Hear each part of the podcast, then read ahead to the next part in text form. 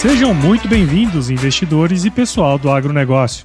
Esta é a série Panorama Econômico e o Agronegócio do podcast EcoAgro Talks, que é oferecido pela EcoAgro e é o resumo da reunião semanal do time da EcoAgro com o economista-chefe Antônio da Luz.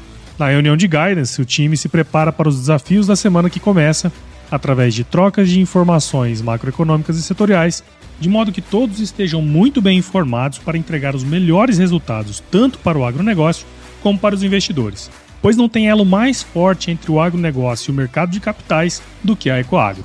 Esse é um Brasil que dá certo e é por isso que estamos aqui.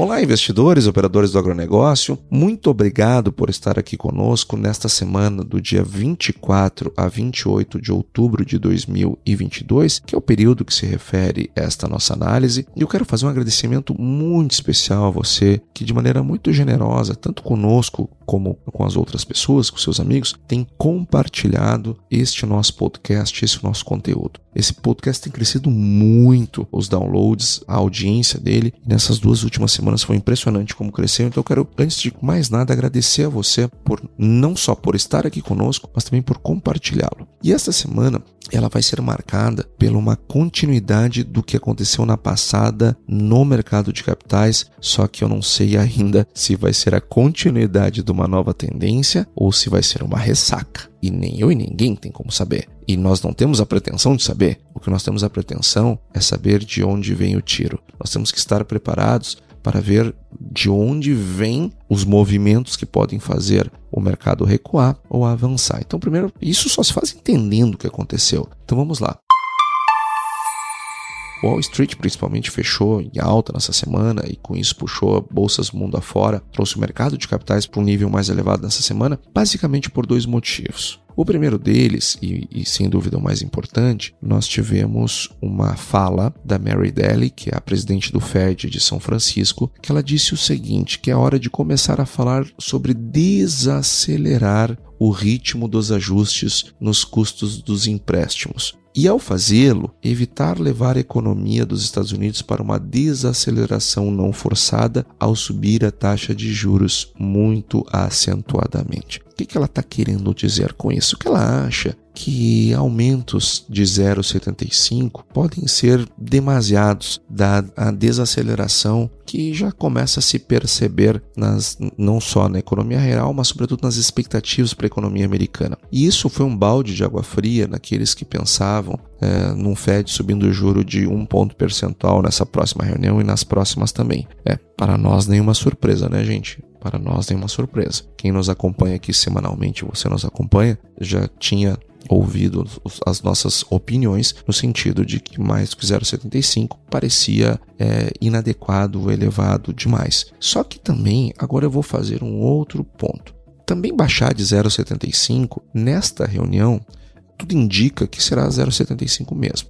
A reunião é, de novembro. Agora, a reunião de dezembro, uma fala dessas sugere de repente baixar para meio o crescimento. Então, primeira coisa que você tem que ter em conta: não vai parar de subir.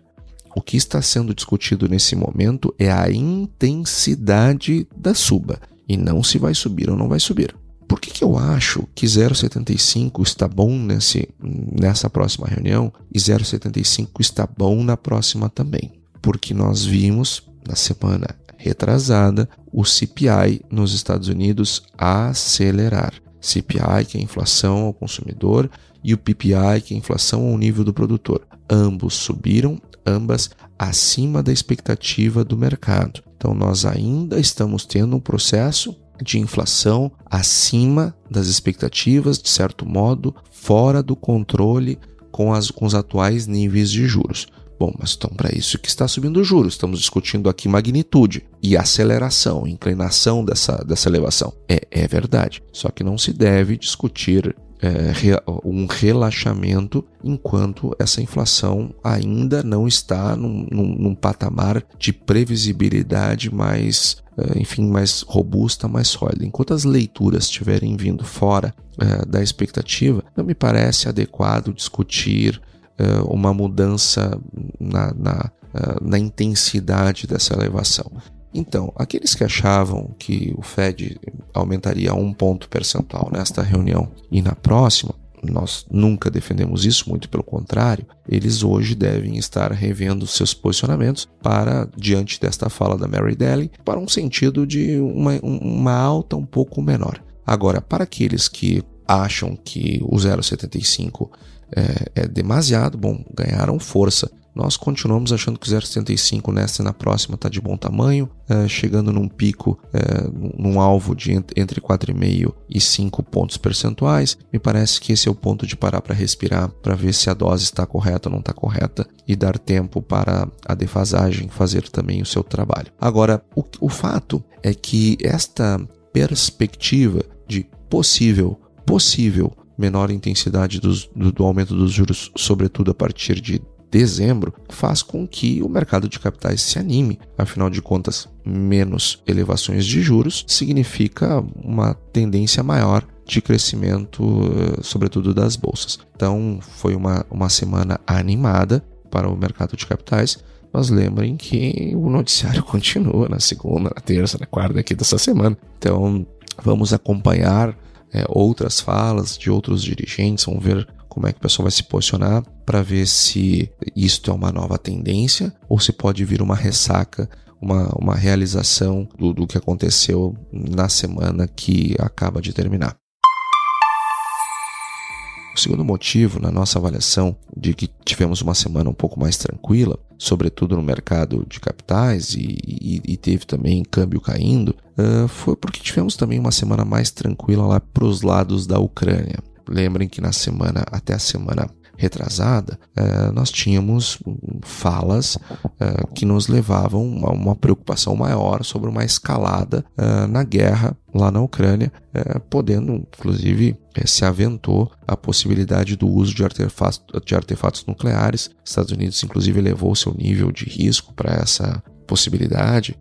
comprou, inclusive, fez uma grande compra de medicamentos que a base de iodo que ajudam, enfim, ao, ao, ao corpo uh, a reagir com, contra a radiação, enfim, tudo isso trouxe um certo pânico uh, para o mercado e essa semana foi uma semana bem mais tranquila. Então, sem dúvida, essas duas, uh, esses dois pilares desta semana guindaram os resultados do mercado de capitais para um nível um pouco mais elevado nessa semana, de crescimento nas bolsas e de queda na taxa de câmbio do dólar. Ele caiu significativamente o DXY, que mede o dólar contra uma cesta de moedas, caiu significativamente essa semana também.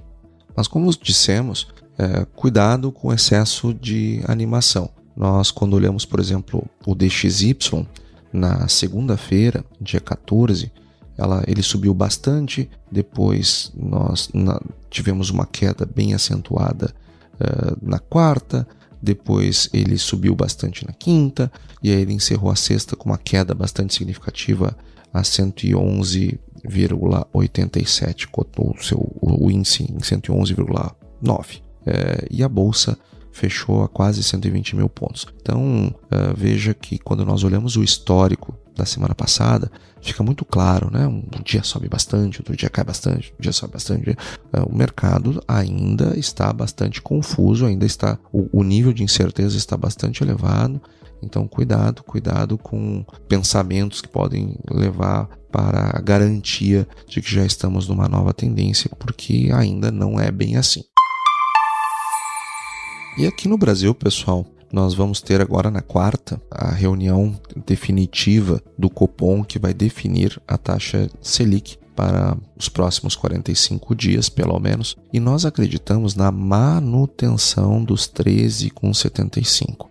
Como já falávamos lá atrás, imaginamos que 13,75 é um valor adequado porque ele já é, temos que considerar os efeitos da defasagem das decisões é, do comitê na economia, nos preços, na inflação. Nós temos visto, as, e o próprio Boletim Focus tem trazido isso, uma melhora nas expectativas para a inflação no horizonte relevante. Nós temos um final de 2023, 2024 recuando as expectativas de inflação. Então, não há nenhum motivo para um aumento de 13,75. E lembrando, nós estamos com o terceiro mês eh, de deflação, uma, uma deflação neste último mês qualitativamente bem melhor, porque não foi apenas o grupo de transportes que deflacionou, que caiu, nós tivemos uma deflação em outros grupos, dentre eles o grupo alimentos. Então,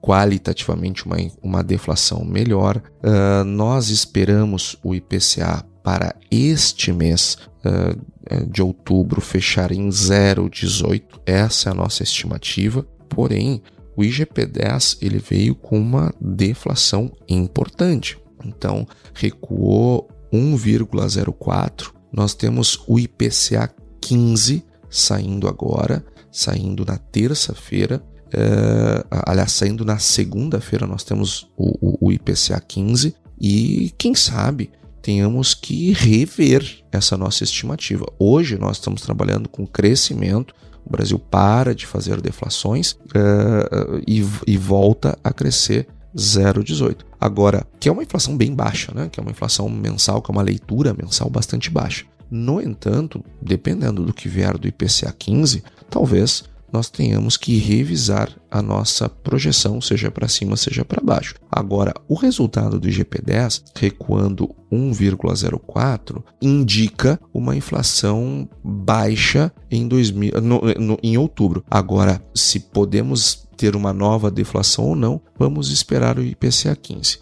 Eu acho que não. Hoje, acho que não.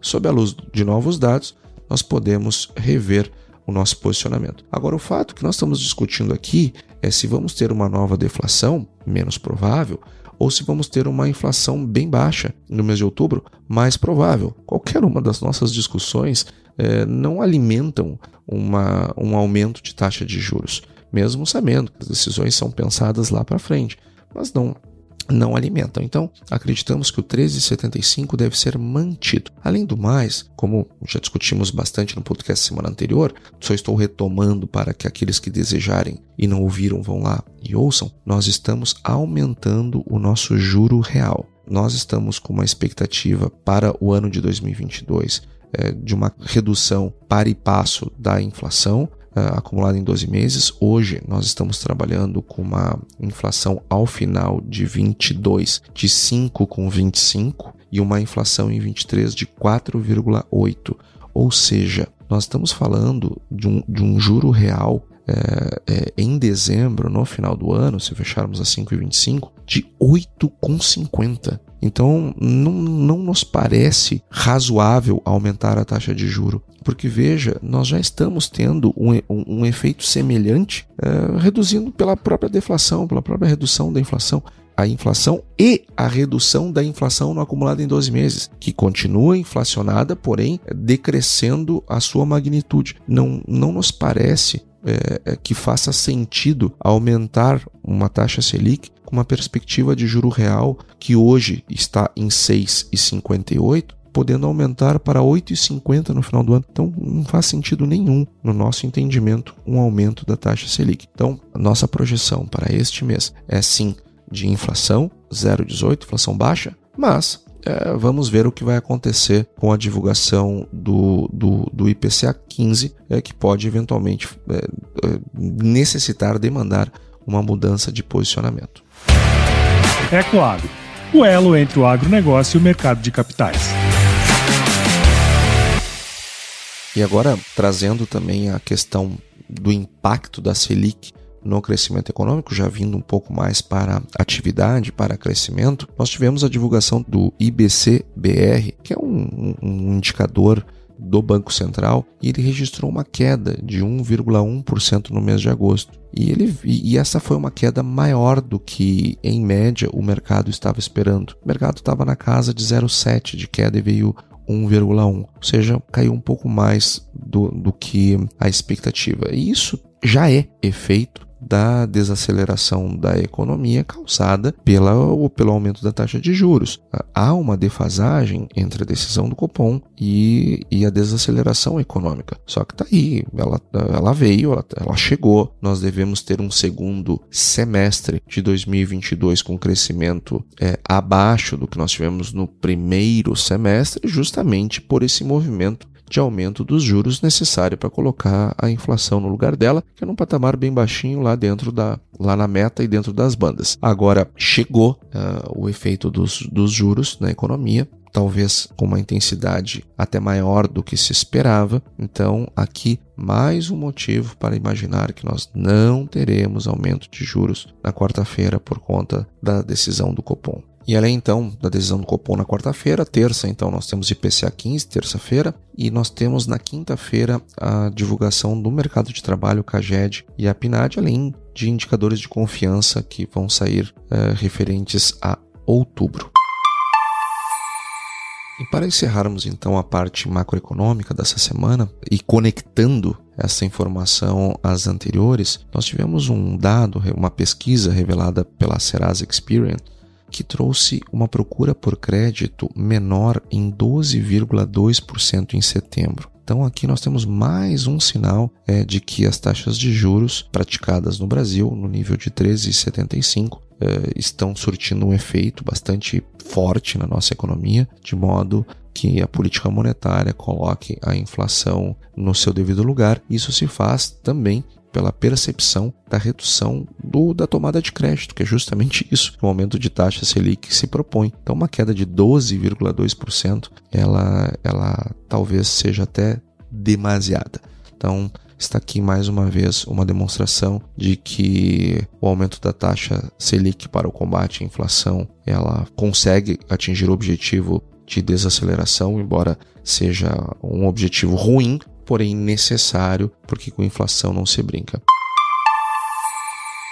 E agora eu quero ir direto para o panorama né, do agronegócio. Afinal de contas, foi uma semana importante, nós tivemos novas leituras uh, a partir do, do, do relatório do USDA que eu quero discutir aqui com vocês. Em primeiro lugar, nós tivemos uma revisão da produção de soja. A soja nos Estados Unidos caiu mais uma vez dos 119 milhões para 117 nessa semana, é uma queda de quase 2 milhões de toneladas. Quem ouve sempre o nosso podcast aqui vai lembrar que nós falávamos de que é, é, a partir do nosso modelo do, na leitura do Crop Progress tinha mais espaço para novas quedas, tanto em soja e milho, lá nos Estados Unidos, a partir do último relatório do USDA. Só que nós tivemos uma revisão da produção brasileira, tanto lá quanto aqui. E, o, e a Conab ela passou a projetar a produção brasileira um recorde de 154,2 milhões de toneladas, uma produção 21% maior que a do ano passado. A produção do ano passado, que claro, teve queda por conta da estiagem. Lembrando, quando eu falo ano passado, gente, eu não estou falando 21, eu estou falando 22, porque o ano safra começa em 1 de julho. Então, o, o ano do agronegócio já é 23. Nós já estamos no ano 23. Só para deixar claro esse ponto. E a, o ano safra 22, que foi desta safra que colhemos no primeiro semestre, ou seja, ainda ano safra 2022, teve queda por conta da estiagem no sul do Brasil. Então, nós estamos comparando a, a, a, safra 23 contra uma base fraca, por isso todo esse aumento de 21,3%. Mas eu quero aqui dar crédito ao meu colega Rui Augusto da Silveira Neto, meu colega economista, que me ponderou, que me trouxe um, um insight que eu gostei muito. Esse número dos 154,2 milhões de toneladas, dividindo pela área né, plantada esperada pela Conab, ela nos traz um recorde de produtividade. E, e, é um recorde bem significativo. Um crescimento em relação ao recorde anterior é significativo. Ou seja, não é impossível, não é impossível esse número ser maior do que 154 milhões. Entretanto, para ser 154 milhões, já terá que ser um recorde de produtividade e um recorde grande, um recorde importante em relação, de um crescimento grande, importante em relação ao recorde anterior. Será que vai dar 154 mesmo? Então, o que, que a gente depura dessa informação? Se a Conab projetar números maiores do que 154 milhões, nós vamos ver o preço da soja caindo no mercado spot, caindo em Chicago, caindo os contratos futuros aqui dentro do Brasil. Então, se desse 154 virar 155, 156, 158, 160, seja lá o que for, nós vamos ter uma tendência de queda nos preços. No entanto, saiba, valores acima desses de 154 milhões somente se e somente se houver um aumento de área plantada, ou seja, houver uma reestimativa, uma reavaliação da área plantada de soja, porque do contrário não vai acontecer. Nós não vamos ter uma produtividade é, que não existe. Né? Não vai acontecer. Então, cuidado. Se você está vendo, uh, faça a seguinte avaliação antes de comprar ou de vender. Veio uma estimativa superior a 154. Se não houve, aí os preços despencaram. Não houve uma reavaliação da área plantada. Olha, gente, aproveite para comprar. Aproveite para comprar, porque em algum momento isso vai ter que ser revisto. Se não vendeu, não será hora de vender. Às vezes, esses movimentos de queda é, é, prenunciam os, os produtores, os operadores do agro correndo para fechar o contrato. Se vier uma queda no preço da soja, puxada é, por uma, uma reestimativa de produção acima desses 154, corre para ver o que qual é a estimativa da área plantada. Não mudou a área plantada, não faça nada. Se você é vendedor, não faça nada. Aconselho, sugiro não vender porque você vai vender e provavelmente lá na frente vai ser revisado esse número para baixo, ou terá que ser revista a área plantada para cima, porque não dá para esperar que a soja vai entregar aquilo que é impossível ela entregar. 154 milhões já é uma safra recorde em termos de produtividade e bem recorde, um crescimento significativo em relação ao ano anterior. Então, devagar com andor que o santo é de barro. O milho, nós também tivemos uma, uma reavaliação importante na produção de milho, sobretudo americana, com queda, é, é, uma nova é, redução na casa de 2 milhões. É, bom, o, e o milho nos, no hemisfério norte, ele vai nós vamos ter uma perda de cerca de 55 milhões de toneladas, porque a perda não é apenas nos Estados Unidos, mas também na Europa e também na Ásia. E o Brasil, mesmo que ele aumente muito as nossas, a nossa produção, nós não temos a menor capacidade de devolver para a oferta global os mais de 50 milhões que estão sendo perdidos no hemisfério norte. Agora, gente, vou botar outra informação aqui no seu radar para você calibrar a sua expectativa. Poderá acontecer poderá acontecer das exportações de milho começarem a desacelerar. E quando isto começar a acontecer, se começar a acontecer, porque lembrem, nós não estamos aqui para dizer o que vai ou que não vai acontecer. Nós estamos aqui para equipar o seu radar com informações para você ver de onde é que vem as coisas. Se começar a reduzir as exportações de milho, muitos colegas, muitos economistas que são analistas do mercado, poderão eventualmente pensar o seguinte: olha, isto tem a ver com menor demanda. Isso tem a ver com uma desaceleração. Deixa eu ver onde é que está diminuindo. Ah, está diminuindo na Europa. Então quer dizer o seguinte, que a recessão que está vindo lá está fazendo com que haja uma menor uh, demanda por milho, é, o mesmo na Ásia, enfim. Isso quer dizer que a desaceleração econômica está pegando a demanda por milho de maneira mais forte do que costuma. Logo, vamos reavaliar a, a demanda para o mercado de milho. Gente, cuidado cuidado pelo seguinte: nós estamos com um grave surto de gripe aviária de alta patogenicidade, que já trouxe um abate de mais de 50 milhões de aves na Europa. Então, o que, que você tem que ter clareza? As pessoas precisam comer proteína. Se eu estou abatendo aves na Europa por conta do, do surto de gripe aviária, haverá uma menor demanda por milho, porque teremos menos animais para consumir esse milho. Só que em algum lugar do mundo tem que se produzir mais proteína para poder manter a oferta de, de, de proteína nos níveis conhecidos e necessários. Então, o que, que poderá acontecer? Nós aumentarmos a demanda interna por milho, de modo a exportar mais carne bovina, carne suína, carne de aves, é, mais proteína, portanto, para o mundo todo. E para que isso aconteça, precisamos aumentar a demanda interna.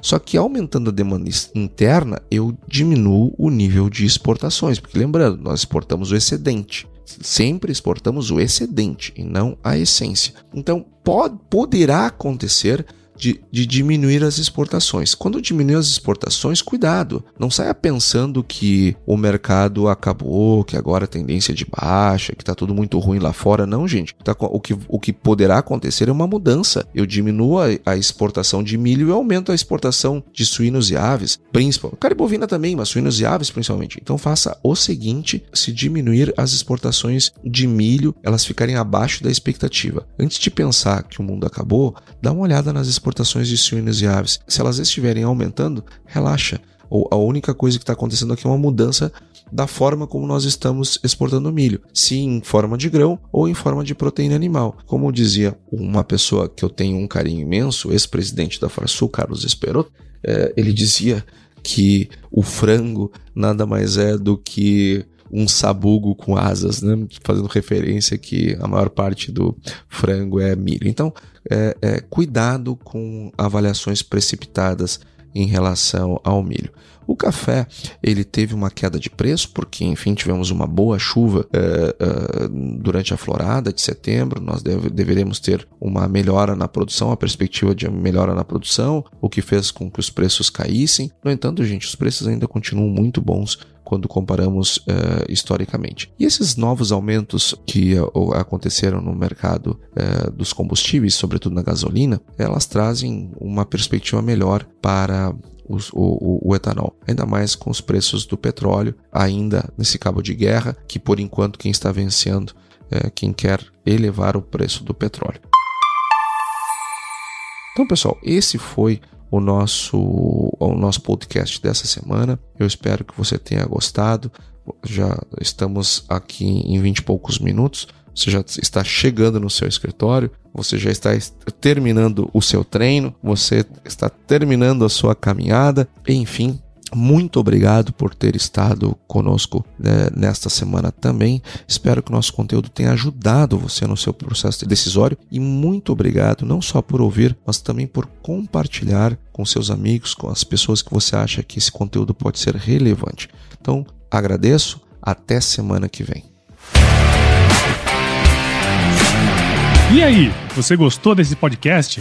Se gostou, considere compartilhar este episódio com alguma pessoa que irá se beneficiar deste conteúdo e nos ajude a alcançar mais pessoas. O roteiro e apresentação deste episódio foi do economista-chefe da Ecoagro, Antônio da Luz, a produção do Paulo Ozaki e a edição do Senhor A. Saiba mais sobre a Ecoagro em www.ecoagro.agr.br. Ecoagro, o elo entre o agronegócio e o mercado de capitais.